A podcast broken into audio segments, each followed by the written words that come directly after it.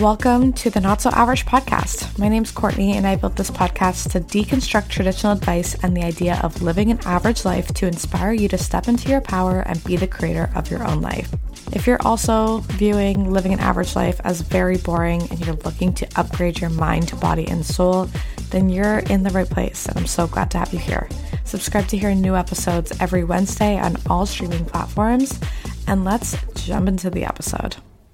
Hey, hey, everybody. Before we dive into this interview with Fiona from Sansorium, I want to quickly talk about their event that's happening on Thursday, August 3rd at Lavelle. It's an alcohol free wine tasting. It's a night of wine, less the hangover, hosted by Sansorium at Lavelle, featuring Michael Bright, the founder of Australia's award winning alcohol winery called Edenvale. I'm actually going to be speaking at the event with Fiona as well, which I'm so, so honored to be able to be part of. So if you guys want to join this event, I think there's there's only a couple more tickets left, you can go into the link in the bio and it will get you 20% off or use code not so average. But you can use the link and it'll just automatically apply the coupon. Please come to this event if you're curious about alcohol free wine. I'm so excited. It's going to be sexy and sober, and I'm just so, so stoked. So I wanted to quickly pop on and say that before we dive into this interview, and I hope you enjoy. Hi, everybody. Welcome back to the podcast. I'm so excited to be bringing this guest here today. We have Fiona Hepher joining us on the Not So Average podcast. She is the co founder and creative director at Sansorium. Sansorium is an alcohol free agency, marketplace, and community. They specialize in importing award winning alcohol free wine and spirits from around the world, distributing across Canada while building and supporting the alcohol free community one drink at a time. Fiona, I'm so excited to have you here. Thank you. Thank you. I'm so happy to be here. I'm so excited to have you. I met you for context for the listeners at an event in Vancouver in 2022, earlier mm-hmm. that year. Mm-hmm. We can't remember which month. And I, I somewhere around February, March, I want to say. And it was through a sober girls guide i think it was from yeah, lindsay and her right. podcast and there was like a collaborated event and actually one of my friends invited me to the event and i had no idea what sansorium or her podcast or that there was this whole community and that event was truly game changing for me and my relationship to alcohol and kind of journey into where I've gotten to today. So I was just so excited to finally be able to connect with you and have you on the podcast because that event was actually very pivotal for me and I'm I'm super excited. I know that's so cool. It was I remember talking to you actually after that event and you were radiant.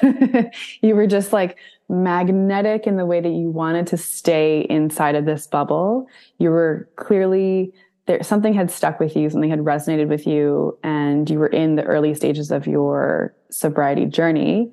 Um, and I just remember how, how, excited you were, and I wanted to like sit with you the whole night and like listen to your story. And so I'm so glad you connected afterwards. Oh my god, I had a bright pink furry coat on, and yeah. all of the photos. It's like it's fine Waldo because that yes. bright pink coat. You can find me anywhere in that room.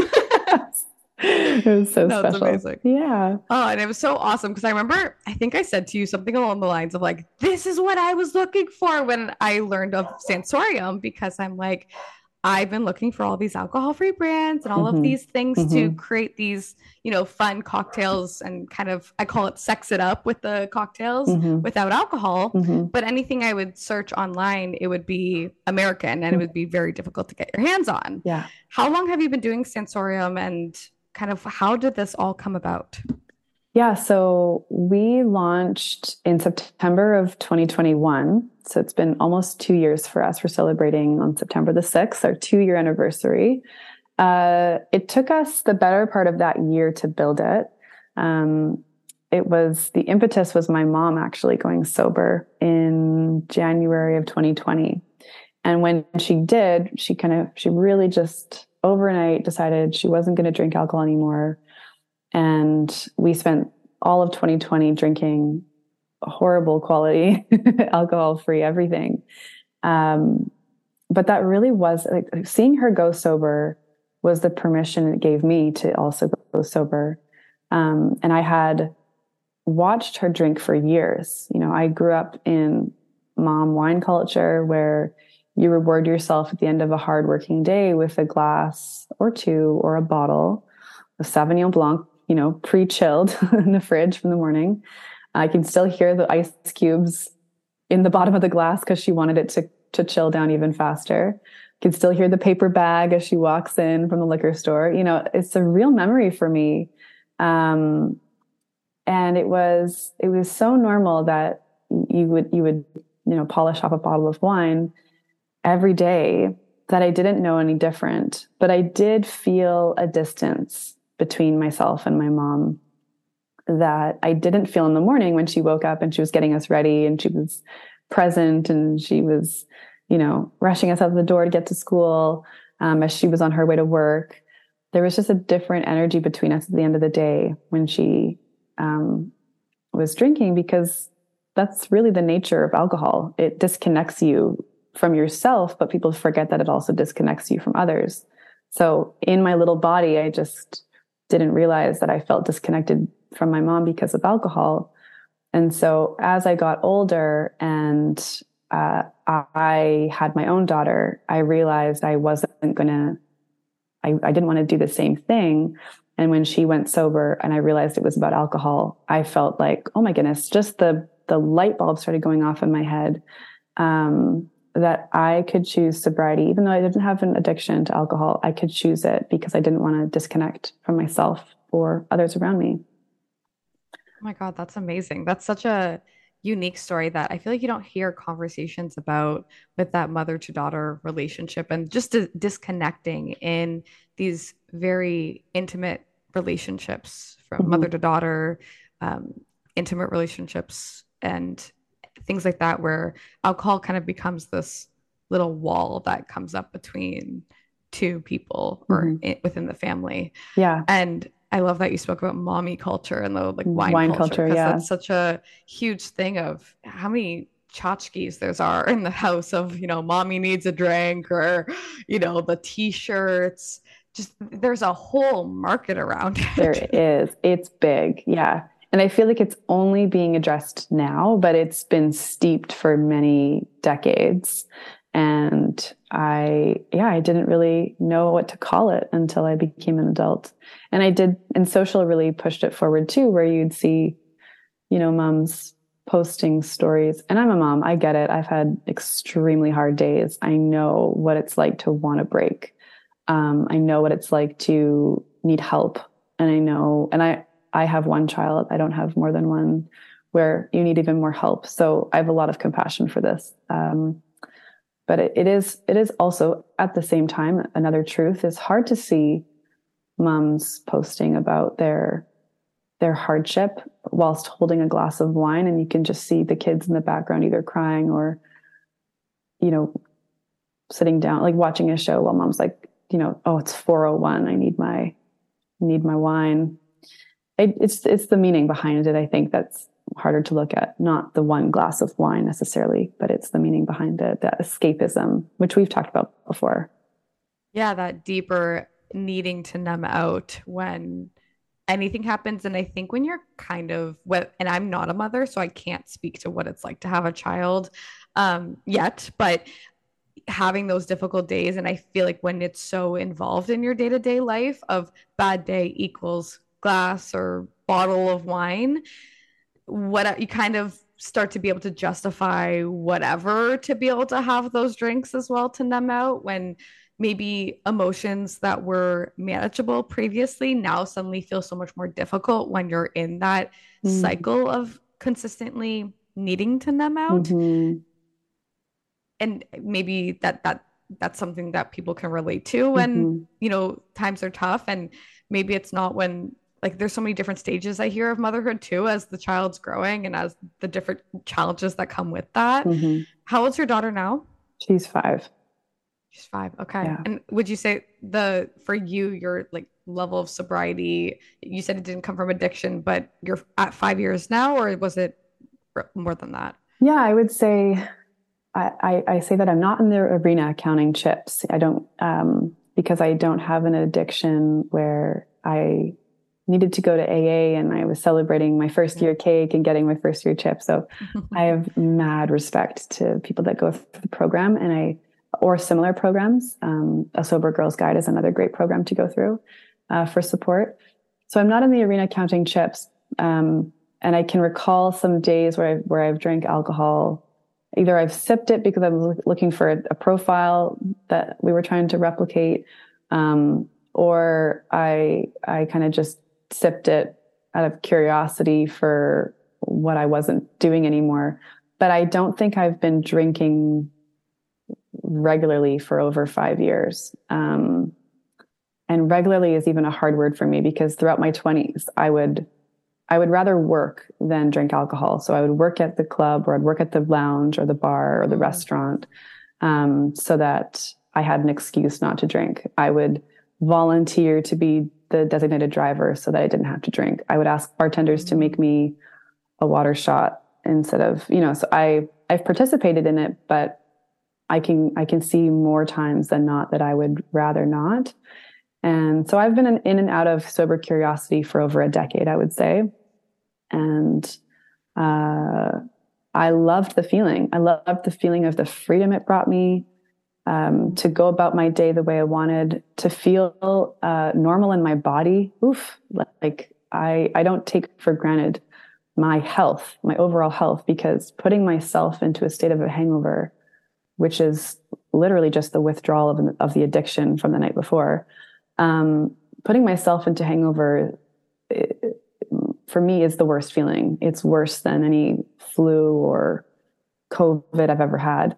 Um, I would be glued to the bathroom floor tile, sick to my stomach for a day at least, and then I'd feel like that for the rest of the week, on and off. So I just never recovered that way. I was never at brunch having Caesars the next day. it's just not my, not me at all. So it was kind of like an allergy in a way.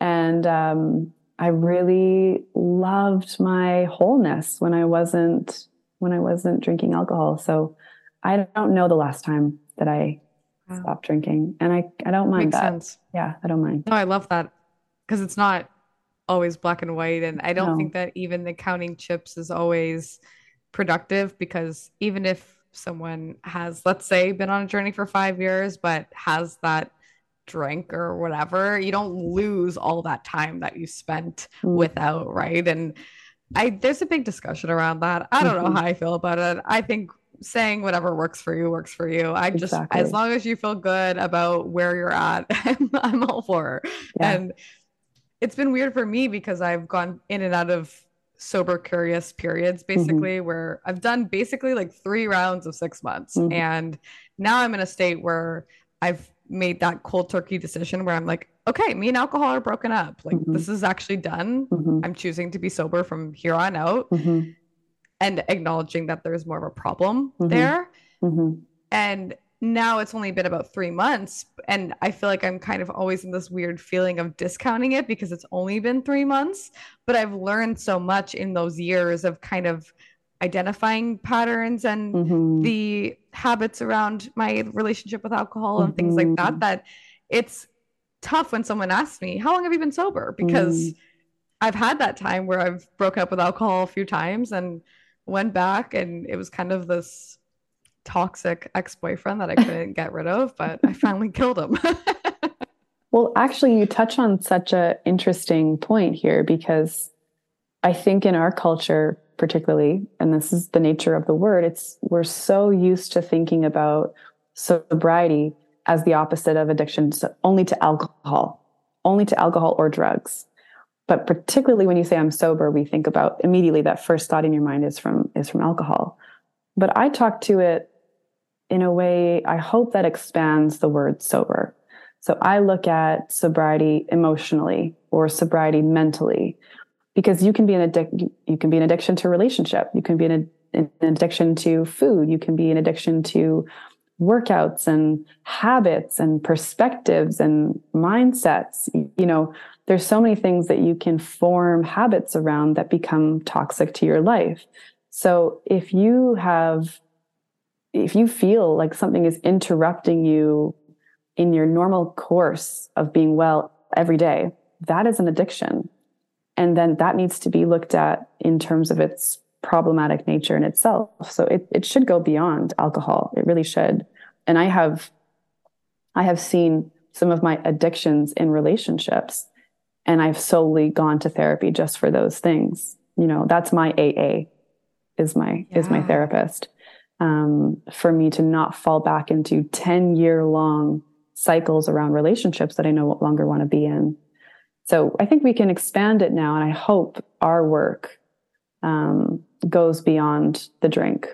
That's my hope. Oh my God, I love this so much. I think that's so beautifully said. And I've never heard anyone articulate that way, but I 100% agree because for me, going through the process I've gone through, process and the journey that I've gone through, I, I was telling you off air previously when I kind of went this like six months Cali sober, if you will. I don't like labels, but that's kind of what I was mm-hmm. calling it, mm-hmm. where I was still smoking some weed, mm-hmm. but I wasn't drinking. I was still finding other ways to numb out. And I realized that maybe like alcohol wasn't the number one problem there either. There were so many other things that were under the surface, but ridding alcohol in that period of time allowed to shine some light on other behaviors that were mm-hmm. also toxic addictions essentially in my life where I was binge eating, I was numbing out with weed, even though for me, like cannabis hasn't been a negative um, it's not like I, I smoke a joint and go do something stupid the way that alcohol could implicate my mm-hmm. life, but mm-hmm. the constant need to numb out when t- having a bad day or feeling anxiety or any of those things did mm-hmm. start to form over the years, mm-hmm. as well as binge eating and overworking and all those things, trying yes. to just avoid feeling the hard feelings yeah. and going through difficult times. And so for me, where I'm at now is shedding all of those that mm-hmm. like behaviors that were no longer serving me the ways of thinking the limiting mm-hmm. beliefs the mm-hmm. all of it and so it feels very different because it doesn't feel like i just broke up with alcohol it feels like i broke up with an old version of myself that mm-hmm. wasn't thriving wasn't happy was pretending she was okay and was really holding herself back with these patterns that she chose. Mm-hmm. The mountain was you. the mountain was me. Just call me at Brianna Wiest. yeah, exactly. You were in your own way. Aren't we all like in our own way in some ways? Um, whether it gets to a level of addiction or not, let's just call it escapism. Let's just call it for what it was. And how much of us need to escape our lives? What are we escaping, right?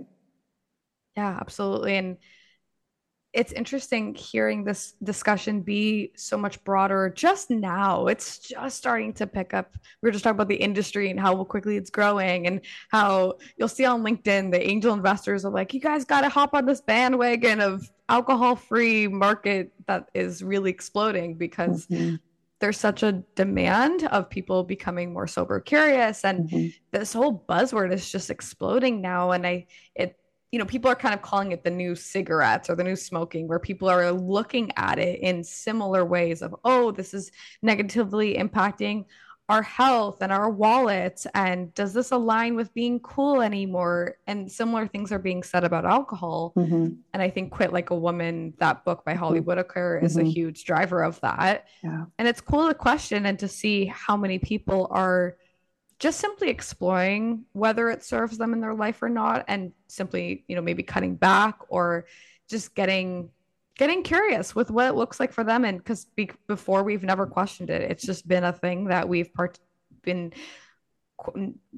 not even i was gonna say like part just being partaking in it but i was gonna say actually like it's it's driving the force. We're literally forced into it through peer pressure because if you don't, you must be the guy with the bottle in the the plastic or the paper bag that's on the street like screaming right. and singing to himself kind of like i'm thinking of frank gallagher from shameless yeah i feel like yeah. that is people's depiction of the the you're either this or that when right. it comes to alcohol. right. Yeah. And now we're shaking that narrative up. Mm-hmm. Yeah. There, and there's so much to touch on with that. Firstly, around how well the big alcohol industry sold it to us, right? Um, if we go back to post prohibition, that post war celebratory, uh, post depression era, where alcohol was lifted and freed and and widely used because modern water sanitation was so low. Um, it was actually safer to drink alcohol back then than it was to drink water. So drinking culture was so normalized as a necessity. And then it just became a part of work life. It became a part of home life. And then big alcohol realized the addiction of alcohol, the addictive nature of alcohol means we can get it into the hands of anyone and make them feel like a million bucks. Like we can sell, we could sell the vision, we could sell the lifestyle around alcohol so well that people will think they're sexier, that they're funnier, that they're smarter, that they're more successful, more brilliant. Um, and soon it just, it, it was like a, a snowball effect. Um, we really have convinced people, or they've convinced people, that you are not enough without alcohol, that you are not comfortable enough, you are not joyful enough, you are not fun enough, you are not attractive enough, um, you're not appealing enough to the opposite sex if you're dating. You need this to be the conduit for life. A party doesn't start until alcohol is poured. Um, we're not at a party unless there's alcohol there. So many things. I mean, it, the road is quite linear when it comes to what they've sold us. And now I really thank women for the very the very first prohibition was actually led by women and in the temperance movement and now today it's again being led by women who are the first ones to look at their own personal health and well-being and take care right we all take care generally speaking of, of uh, our communities and of ourselves. And we're the ones going like waving the flag saying, Hey, this is, this is not working. This is not good. It's not good for our, our families. It's not good for our bodies. Not good for our children. Um, Mothers Against Drunk Driving, again, another movement of our era that has shown that. And now there's so many of these brands, alcohol free brands, either the bottles themselves or the marketplaces or agencies like ours that are women led. And I, I really am excited. It is definitely a joint movement. I have tons of male colleagues, um, but it is, I can definitely see a lot of women in this space that are, whose voices are nice and loud. And I'm really happy to be part of it.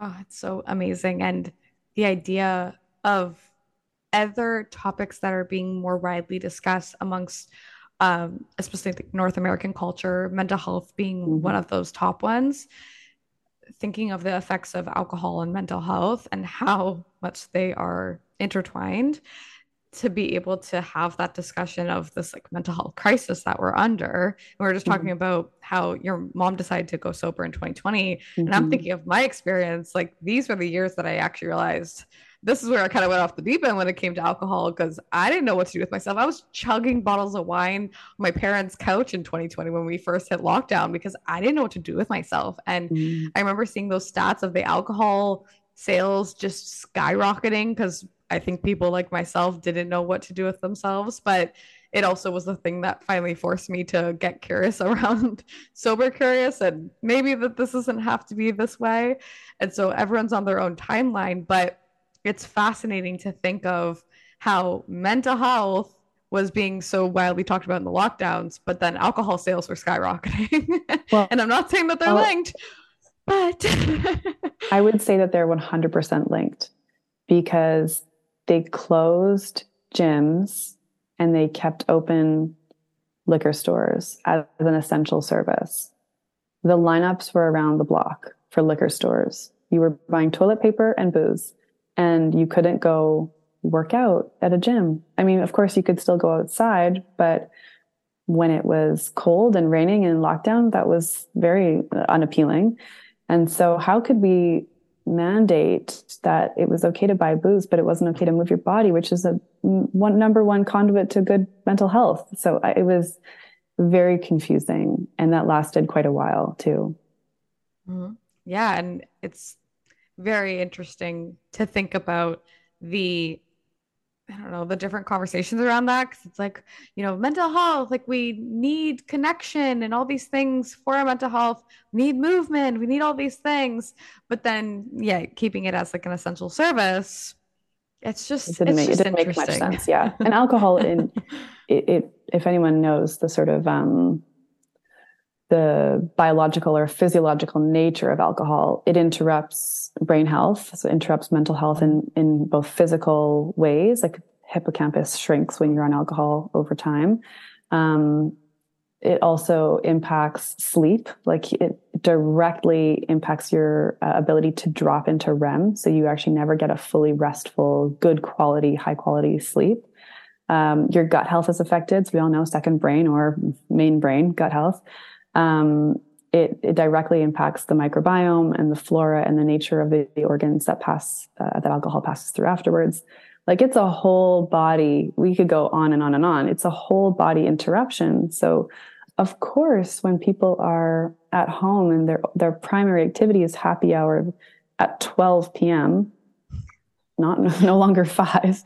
Um, if that's their only activity, the mental health is going to be plummeting and we can speak outside of lockdown. You know this is it it really is at any time uh, when alcohol is the center of your occasion all other areas of your life will be affected um, from a from a physical perspective all the way through to a mental perspective and then financial relational if that's the only thing you do. Now that's not the case for everybody. Not everyone is drinking uh, is over consuming alcohol. And I do think, and I do promote a mindful relationship to alcohol where people do have the capacity to sit within a, a, a relationship that is moderate, that is um, really conscious. They know what they're drinking, how much they're drinking, why, when, where, with whom. And they know that they're not drinking to escape they know that they're not drinking to be friends with that person or to be in that venue um, or to do that activity. That I think is possible. But if you do it unconsciously, I do think it will trickle into all areas of your life and have a negative impact. Absolutely. And that that actually was a massive light for me that went off in my head of realizing I was actually it was the day after I came back from an event that I heard Gabby Bernstein speak and not only were all of these kind of there was a bunch of factors that were going into this kind of light bulb moment but the thing that really clicked in was realizing that i drink in scenarios that i'm not having fun or around people i don't really like mm. and when i'm around people i really love sober i don't feel the need to drink it's always the social setting of like situations I don't want to go to or people I don't want to be around, or if I'm just not having fun simply, it's like, all right, some liquid lubrication for all of those bu- above mm-hmm. and to numb out with the other stuff. But mm-hmm. I just realized I don't want to be anywhere I'm not having fun like that. And totally. I really, you know, channeled that inner Kim Cattrall. I think she was the one who said like she doesn't yeah. want to spend any second yes, that's in, right.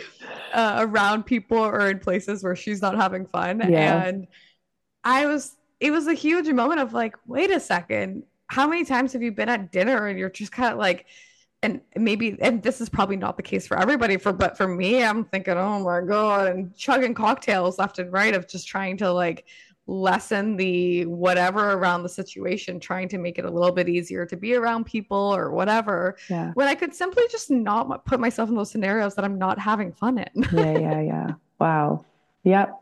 I, I definitely i definitely know about that i think when i think about dating culture um, and I, I was dating for a few years um, between two serious relationships. And uh, it was around the pandemic. It was around, it was from 2020 to 2023.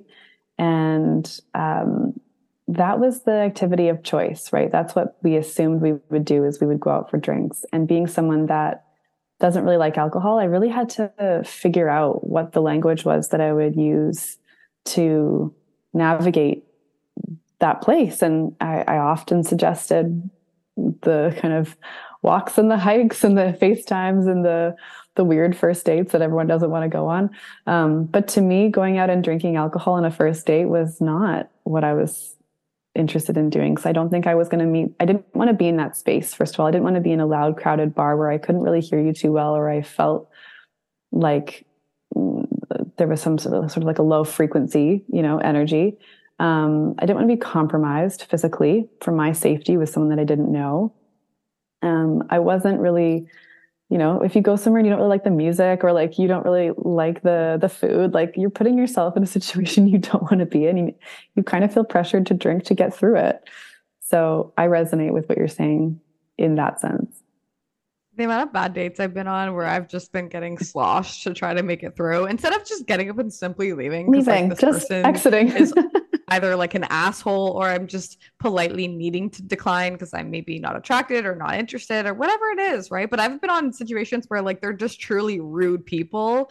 And instead of getting up and leaving, I'm like sitting there and drinking with them. And it's just kind of what am I doing? And you yeah. wake up with a hangover the next day, like you're talking about. It wasn't worth it. My hangovers were crippling. And, you know, coming from it's so interesting hearing your perspective on like growing up and not really wanting to drink and not liking it and all of that because I grew up with parents who don't drink. They just mm. they don't put themselves in a label, but I've maybe seen my parents individually a little tipsy like once in my entire life per mm. parent. So mm-hmm. it's kind of interesting when I hear people's stories of having um, parents who like had a lot of alcohol around the house or um, even friends who have had struggles with their parents being addicts and things like that because it's just it's a very opposite experience from my own mm-hmm. but i think my parents not drinking actually made me so curious about it like it mm-hmm. almost put me in a different direction of wanting to kind of rebel, mm. even though they didn't tell me I couldn't. It wasn't this harsh, harsh, like no drinking. It wasn't like that. It just, there wasn't a conversation of the effects of alcohol or anything. And now we have such interesting discussions because they both come from families where addiction does run in the family. Interesting. But I never saw it firsthand. So yeah. Now, in hindsight, it's so fascinating because I see why they don't drink because the people in their lives who were struggling with addictions. It makes sense to me now. And it also makes sense to me that okay this is runs in the family. Just because it skipped a generation between my mom and my dad doesn't mean that's not in the family. Yeah yeah. And you know i always would make this joke of i want to be the drunk aunt the drunk mm-hmm. rich aunt who's like traveling and doesn't have any kids. Now I actually really want children, but at this time in my life, this was kind of how I wanted to categorize myself. Mm-hmm. And why did drunk have to be in that with the rich right. aunt? Like it's kind of fascinating. I think it aunt. comes from yeah, like instead of being the drunk rich aunt, why could I just be the rich aunt? But something about how much for me alcohol was intruding in all those different areas. It was like I can't imagine being the rich aunt without that martini in hand. Mm-hmm. And I think that that's influenced by so many things we've grown up watching. For me, Sex in the City is a massive one. Mm-hmm. And like, I couldn't wait to become of age to go have a cosmopolitan mm-hmm. and to get into the martinis and mm-hmm. feel like the sophisticated, hot woman who's in a downtown, mm-hmm. you know, scenario of Toronto, New York, all these mm-hmm. big cities. It was so so attractive to me. Yeah. And then once I caught wind of what the reality is, it forced me to think differently. Yeah.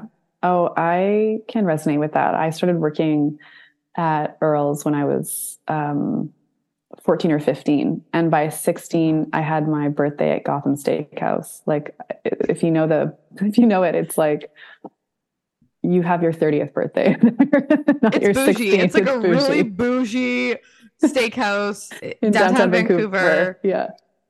And like rich guys yes. go there, like rich older guys in suits, not like a not 18 year olds. I'm embarrassed. 16 year olds. And they served us, or 16. I think, alcohol. Anyway. Oh God, um, so funny. Be, yeah, because we just love, I just loved that. Like, I, I too was a big fan of Ally McBeal and Frasier and Sex yes. in the City. And um, I just loved that lifestyle. I wanted it too. So I played on it for sure. That's amazing. That's so funny that you had that. That is like a niche. that could be like a hinge prompt right there because that's just that's hilarious. it's kind of embarrassing now, but um it was yeah, I just I remember being surrounded by women that were in their early 20s in Vancouver uh, that were serving at, at Earl's and Cactus Club. That's where I two places I worked growing up and they all talked about that you know they it, it looked so appealing. And that so that wasn't even alcohol advertising. That was straight up community influence that got me. Um, so that's how it works too. Remember the event that I went to last year, they had a panel of like four or five women who were speaking on their experiences with and relationships to alcohol. And some of them would categorize themselves as sober curious or sober. There's all Cali sober, the different labels and things like that. And for me, it just expanded what I perceived alcohol free life to be mm-hmm. because mm. it, I'm seeing all of these women who were like independent, dynamic, attractive, but all look different, mm-hmm. right? There wasn't this specific ideal. They were just all a- attractive in their energy mm-hmm. and the way that they carried themselves, confident, mm-hmm. successful in their businesses and what they did with their careers. And I just was so intrigued by this because it set a new standard of what I was attracted to and what I wanted to become mm-hmm. like the person, you know, we talk on this podcast a lot about becoming your best mm-hmm. self, seeing this these women and literally talking about what this kind of before and after, but it wasn't about their appearance mm-hmm. or their weight loss or anything like that. Mm-hmm. It was this like energy around how they felt about themselves and how they lived their lives versus mm-hmm. now was completely changed the standard for how I wanted to be and how I wanted to look. And I think for so many people, they are scared to explore any kind of sober curiosity because they're so scared they're going to have no friends. They're going to be this loner sitting inside on a Friday night doing nothing when maybe they love to go out and they're really social mm-hmm. people mm-hmm. and they just perceive alcohol free life as basically a life not worth living because mm. it's so heavily ingrained in our in our culture. That you'll be lonely or that you'll be on your own or that you won't be fun. Yeah. And we have we've made fun of people endlessly for being you know lightweights and uh, boring and prudes and all sorts of things. It's it's a horrible bullying culture. I mean it's a it's the only drug that you really do feel guilty for not partaking in. I would, yeah. yeah I've never felt other yeah, drugs. you you wouldn't pressure someone into to maybe you would, but generally speaking, you wouldn't pressure someone into taking Coke, right? Like we wouldn't say, "Oh my gosh, you're such a loser for not drinking or not taking Coke." But you do when you're talking about alcohol. You know, people really, really push you on it, um, and it's as intoxicating, if not more, and for for longer. Yeah, definitely. And I have been in so many scenarios and I've done my fair share of experimenting and I'm not proud to say it, but I think it's important to talk about because for me, I always said yes to those things when I was drunk, never when I was sober. And there were times where I said yes and there were times I said yeah. no. And the times I said no, it was never a peer pressure. They're just like, no worries, all yeah. good. Where alcohol, I, I was at an event literally two nights ago and they said, you know, here's a shot. And I said, oh no, I don't drink. And they went, why? Mm. was, and I've just realized that for me to shut those conversations down, I say, I have a drinking problem. I don't drink. And they go, Oh my God, I'm so sorry. And they backtrack, right? but it's, and I don't make them feel bad. I get it. It's all fine. But, you know, it's kind of interesting how much you have to over explain. Mm. Where if you simply said, Oh, I'm okay. I don't want any pizza. Like, I don't think people are like, just have a piece, yeah. just have one. Like, yes. it's, it's weird. very weird. And we know why, because we, when we are challenging our own relationships with alcohol, it directly challenges them to challenge theirs. So yeah. it's it's holding up a mirror, and I've ne- I've never really asked somebody, at least consciously thinking about it right now, why they or what their relationship is to alcohol, unless that's part of the conversation. But so many times have I said, "Oh, I don't. Uh, oh, I'm fine, thank you. I don't drink alcohol," and they respond by saying, "Yeah, I've really cut back." And I, I've been like, I didn't ask, but okay, that's cool. You know, it just stimulates them thinking about themselves and their own relationship to it. And that tells me there's something about it that's unhealed. There's something about it that's un, undiscussed.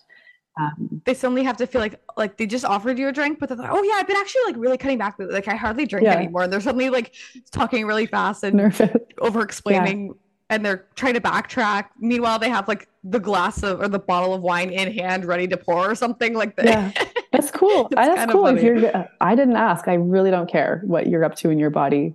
it's up to you. But there's something that is a mirroring moment for mm-hmm. them of maybe their relationship to alcohol is something that they suddenly need to over explain mm-hmm. or whatever to someone who just says that they simply don't mm-hmm. drink. And I think it is a kind of I've seen different things online and different communities of people. It's when people ask you like, "Why don't you drink?" They can say like, "What? Why do you mm-hmm. drink?" That's an that's an interesting one. But I don't typically care enough Me to neither. have those conversations yeah. or put it back. I just I'm like I don't drink. Yeah. Okay? But you know the we were talking with the and in discussion of big alcohol of the fact that the responsibility is placed on mm-hmm. us in any of those advertisements and stuff like that. You say please it says please drink responsibly. Mm-hmm the responsibility is placed on us as a consumer and not on the fact that the liquid that we are pushed to consume is in is addictive in its nature and is like literal poison. Mm-hmm. So for someone who doesn't know how to moderate their drinking, it's not at it's not because they're broken or that they're like no. a less than human. It's because the thing that they're trying to consume in a moderate manner is literally addictive. It's overriding their ability to manage that. It's not them. Yeah. And your the your nature, your biological nature will respond differently to alcohol. So some people have um, a genetic predisposition to handle and tolerate alcohol more than others. Some people have a genuine uh, like allergy to alcohol and they break out in red cheeks and a red flush around their body. And we've labeled that with all sorts of slurs, but that's actually someone's body saying, I'm unable to detox alcohol. I don't have the, gen- the genetics to do that. And I'm trying to get you to stop by screaming out loud. it's a fire alarm. Yeah. And we laugh and we poke fun at people that have this uh, physical response and, and it, it's literally telling the body to stop so there's so many reasons why um, we we can't put the onus on the individual as much as we do. Uh, i do still think we need to at some point but we can't put it on as much and and leave big alcohol out of the responsibility. Absolutely. And i used to be that girl who was like like get together almost yeah. like you're so weak to not be able to drink. Right.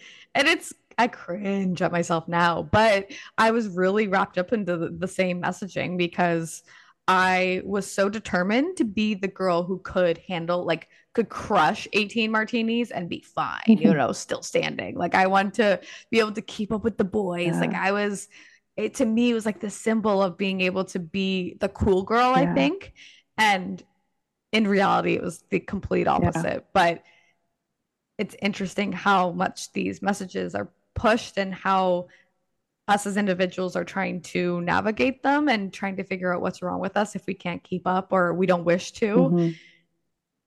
and being able to still feel like we're a normal person in society if anything courtney but, that's that's so average the way that you would try and keep up with everybody and now you're living the, so the not so average right? life it's actually not average to to be questioning these things right it's it's in that pursuit of becoming the person who deconstructs social social norms and i mean this is why we're having these conversations this is it's funny because I didn't really know what I was building many years ago when I put my hand I put my Instagram handle as the not so average betch when I was 18. and I have no idea why, but you know, it was something that led me into becoming this person who was so curious with these discussions. Mm-hmm. And did I ever know that it was going to become this mission of like sobriety for my own self and also wanting to cultivate um safe spaces for other women. Like no i didn't. I had no idea. And i'm sure that for you if you asked you're like if you were asked 15 years ago would you be here today?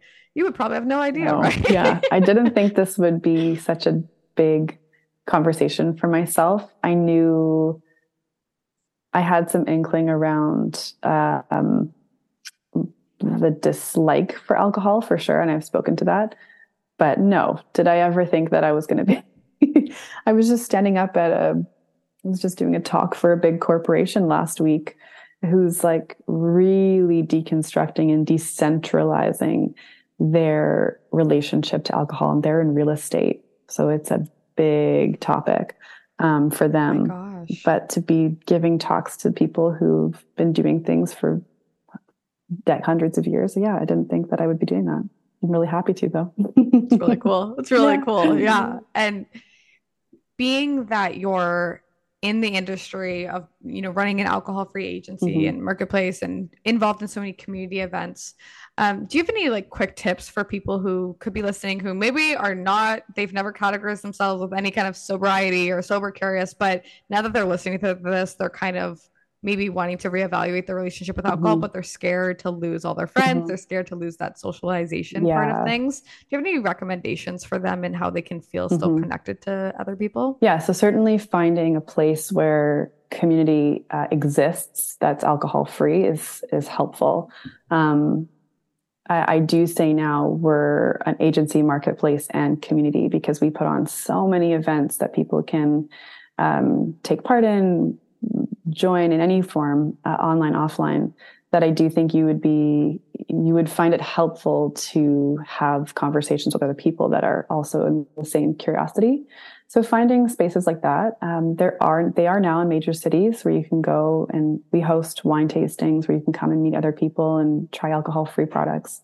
Um, I know that there's other groups that host nights out where it's purely about going to places that are only serving alcohol free drinks or they curate a bar that's alcohol free and they bring everybody in with that intention. If you're going to do, um, if you know that most of your friends are uh, still drinking alcohol and you'd like to go alcohol free, go go at it for a month and ask someone to do it with you. And ask, you know, the person that might be the most likely to go out with you, ask them if they'd be willing to do it with you. It is so much easier to have a, a partner um, go at it with you. And then they can also kind of debrief with you the next day how it felt, what were some of the challenges. Um, but go places as well that serve alcohol free drinks. Everyone wants to hold something. I think that's the biggest feedback I get about the the benefit of our business is I just wanted something to put in my glass. I just needed to put my hands somewhere when I went out. And if you can find someone somewhere that has a really great uh, zero proof menu, just prioritize those locations while you're going alcohol free. And then surround yourself with podcasts that expand your perspectives. Um, read read a couple books. Quit Like a Woman is an awesome one. Um, Alcohol Explained by William Porter is another great one. And uh, Sober Curious is a, is a really great one as well. So I would check out all of those three. And and just, you know, really sit with yourself. If you if you don't think that you need to give up alcohol fully forever, then there's some mindful questions that I would ask, like ask myself, like, how does it make me feel before, during, and after? Not only physically, but mentally. You know, anxiety is real and it's actually biological by the nature of alcohol. Your uh, GABA, your dopamine, your serotonin all get flooded when you drink alcohol. And so you are depleted after you drink. So feeling stressed and anxious and upset afterwards is normal and it's because of alcohol. It's not because of who you are. Um, I would look at what situations you're putting yourself in and if you'd like to be there without alcohol and people you'd like to be around. I'd reassess those things. And I would also ask a really important question for me that really changed the game is um, can I feel joy without alcohol? Do I experience joy without alcohol?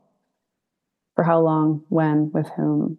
Because it is an innate part of who we are. We, we can experience euphoria and excitement and joy and fun and celebration. We can experience those emotions without alcohol, but we've typically relied on them to get there. So you are attaching peak life experiences like let's just call you know straight line ones getting married having a child celebrating a birthday an engagement um, anything like that a job promotion a win uh, we're celebrating these peak life experiences where we would innately feel joy from them. We're attaching them to alcohol. So are you sure that you can experience them without? Just make sure that you are and then you can move into a more mindful relationship with alcohol that's huge. The joy one really that rocked me. Yeah, I love that so much. I think those are incredible tips. I love the idea of doing it with a buddy because I definitely took the lonely route of just, you know, not even wanting to tell anyone yeah. that I was like wanting to not drink anymore, yeah. trying to hide it. And life doesn't have to be done so isolated. No. And, you know, in the grand respect, I wish I had, you know, con- connected more. And I'm so glad that communities like Sansorium's and others are starting to become more popular and become more accessible mm-hmm. to let allow these conversations and allow these kind of journeys to be done with meeting really cool people mm-hmm. and just like I said earlier, that the dynamic women I met at the previous event really, you know, they dropped such important seeds for me moving forward in identifying my relationship with alcohol that I don't know if I'd be there without them today. And it sounds dramatic, but it's very true because it was like I really needed some real life role models to look at that. And, you know, if you think of even just a couple celebrities that I think are like the hottest, coolest people, like Blake, like Blake Lively's one of them. She doesn't drink. I'm like, mm-hmm. okay, I got it. yeah. Yeah. you know, Kim Kardashian doesn't really drink anymore. Jennifer Lopez. Or I don't think yeah. she ever really, really is. J Lo, look at J Lo. She's in her fifties and she's like literally the most gorgeous woman. Yeah. and so not gorgeous externally, but also mm-hmm. internally mm-hmm. too. That mm-hmm. energy and the drive and all of that. And so I feel for me that my level of joy is just now beginning and experiencing without alcohol mm-hmm. because I've been drinking since I was mm-hmm. 15 but I hope for anyone listening that they really reflect on those questions that you just outlined for them because we all deserve joy we all deserve a life that's that's lived in the most beautiful expansive mm-hmm. way and if that has to be done without alcohol or if it you know revolves just identifying your relationship mm-hmm. with it um, to be able to get there i think that's crucial and i think I, I wish everyone to do just the curiosity around it because I feel like for me, I feel like I'm starting over in the best way possible. And it sounds like you've completely changed your relationship with your mom and be able to be the mother that you really want to be for your daughter mm-hmm. as well. Yeah.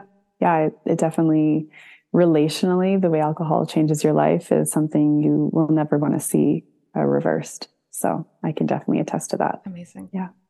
Oh, I'm so glad. This was so yeah. good. Let's quickly talk about the the event that yeah. you have running this week because this is coming out on Wednesday and then the event is actually going to be tomorrow night. Yeah, so August the 3rd, we're going to be um, in Toronto. So I'm normally based in Vancouver, but I'm flying out to Toronto. We're hosting uh, an alcohol free wine tasting night at Lavelle on King Street West. It's going to be five Edenvale wines. So Edenvale is an award-winning Australian winery. Uh, the founder's coming out, and he's going to be speaking with me about five of their uh, wines. We're going to have this beautiful spread of Lavelle food. We're going to have a gift bag for everyone. These beautiful views of the city. And um, I'm excited because these are sellout events in Vancouver, and I can't wait to bring it to the folks in Toronto who have been asking for us to come out. Awesome. It's going to be a gorgeous event. I'm so, so excited. Guys, if you want to grab a last minute ticket, um, Fiona's been kind enough to also give us a code for 20% off. So you're going to get essentially $10 off the ticket. It's going to be code not so average. It's obviously going to be linked below, but just want to quickly plug that. And before you leave us, if you could just let us know where we can all find you and go stock Sansorium and all of the products. yes, of course. So you can go to sansorium.com, S A N S O R I U M and our handle is the same on Instagram. So you'll find us there. Amazing. That'll be all linked below. Everyone definitely check them out. There's so many good products. And if you're like me and you always need to be holding something and you still want those exciting, sex it up cocktails without the negative benefits, then I would definitely recommend checking them out. Of course, you can find me at the Not So Average Betch on all social media platforms, and the podcast drops every Wednesday. Fiona, thank you so much for coming on. Thank you guys for listening, and I'll see you next Wednesday. Bye, guys.